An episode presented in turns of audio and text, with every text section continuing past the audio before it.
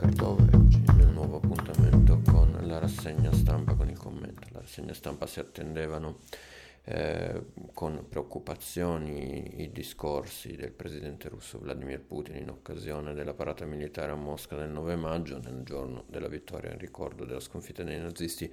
Putin ha però fatto un discorso più cauto rispetto alle attese, lo sottolineano i diversi eh, articoli sui quotidiani di oggi con eh, le prime pagine dedicate proprio alle parole di eh, Putin tra ammissioni di perdite, seppur veramente eh, tra le righe, e eh, la prosecuzione di accuse nei confronti dell'Occidente, in particolare della Nato, con la retorica eh, di, del Cremlino di una guerra, quella di aggressione fatta all'Ucraina, che invece sarebbe stata una guerra eh, di difesa. Nella piazza rossa Putin ha parlato ai russi e non a noi per dire dobbiamo difenderci, così eh, sottolinea il foglio e ha, scr- e ha eh, riscritto anche la storia, aggiunge Nadia Orbinati su domani presentando il secondo conflitto mondiale come solamente uno scontro tra il nemico nazista e l'eroica Russia. La sua riscrittura è fatta in funzione del qui e ora per dire che la Russia è di nuovo sola a combattere per difendere i suoi valori, spiega Urbinati, una, Ross- una Russia dissociata dalla storia del mondo e dall'Europa. Putin, aggiunge la sociologa, ha messo milioni di morti sovietici nella grande guerra patriottica al servizio di una guerra locale che dovrebbe far pulizia dei resti del nazismo. Dunque, eh, una riscrittura eh, globale della storia. Il leader del Cremlino, come mette in evidenza il Corriere, ha inoltre fatto riferimento, come dicevamo, alle perdite russe pur senza quantificarle. Un avvenimento raro, sottolinea Repubblica, una parata senza vittoria. Lo zar teme l'implosione, sintetizza invece eh, la stampa. Il quotidiano torinese Kirill Martinov, vice direttore di Novaya Gazeta, afferma che i russi sono dif- indifferenti alla guerra e nessuno morirebbe al fronte per Putin.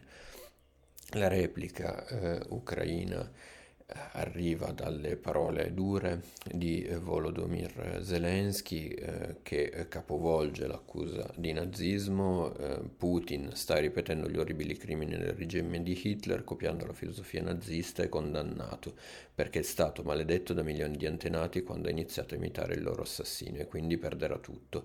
Le dure parole di eh, Zelensky appunto in un video in cui si presenta da solo per le vie di Kiev, nella capitale spiega la stampa, intanto iniziano a riaprire le ambasciate, Gran Bretagna e USA in testa, questo significa che riprenderanno gli incontri ad alto livello anche con i rappresentanti del governo ucraino e si cercherà di capire quali possono essere le strade per una soluzione, spiega la stampa. Troppo presto comunque, spiegano fonti diplomatiche europee, per immaginare che si possa mettere nero su bianco una bozza con la designazione dei confini post-bellici dunque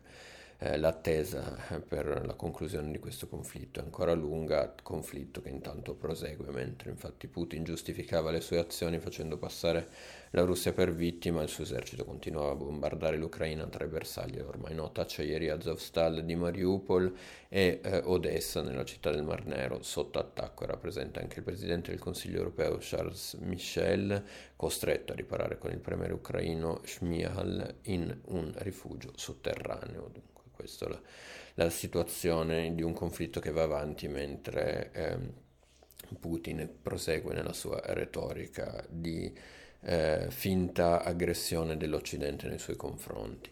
Eh, dovremmo costruire nuovi equilibri di sicurezza in Europa senza mai cedere alla tentazione né all'umiliazione né dello spirito di rivalsa che troppe volte in passato ha devastato il cammino della pace. Così il presidente francese Emmanuel Macron parlando da Strasburgo per la fine dei lavori della conferenza sul futuro dell'Europa. Macron, spiega il foglio, ha chiarito gli obiettivi dell'UE nel conflitto, nell'immediato far cessare questa guerra rapidamente, fare in modo che l'Ucraina resista e la Russia non possa vincere e preservare la pace sul resto del continente.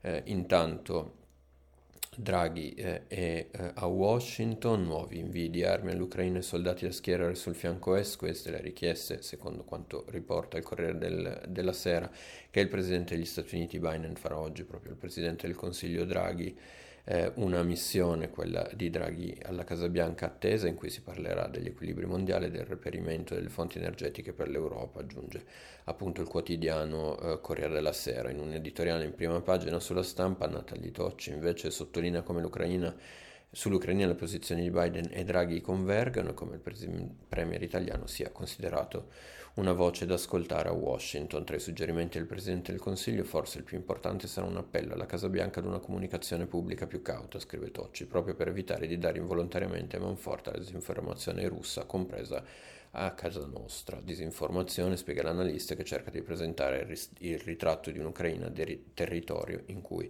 si combatte una guerra per procura tra Russia e Occidente. Chiudiamo con una notizia sul Pulitzer, una menzione speciale per i giornalisti ucraini per il coraggio la preser- pre- perseveranza, l'impegno nel fornire resoconti veri e accurati durante la spietata invasione di Vladimir Putin è stata data, appunto, conferita dalla giuria del premio Pulitzer ai giornalisti eh, ucraini. Nella sezione narrativa vincere è stato invece The Netanyahu di Joshua Cohen. Il romanzo ricorda il Corriere della Sera riguarda Benzion Netanyahu, il padre del politico israeliano Benjamin Netanyahu. Io vi ringrazio per l'attenzione e vi do appuntamento ai prossimi approfondimenti.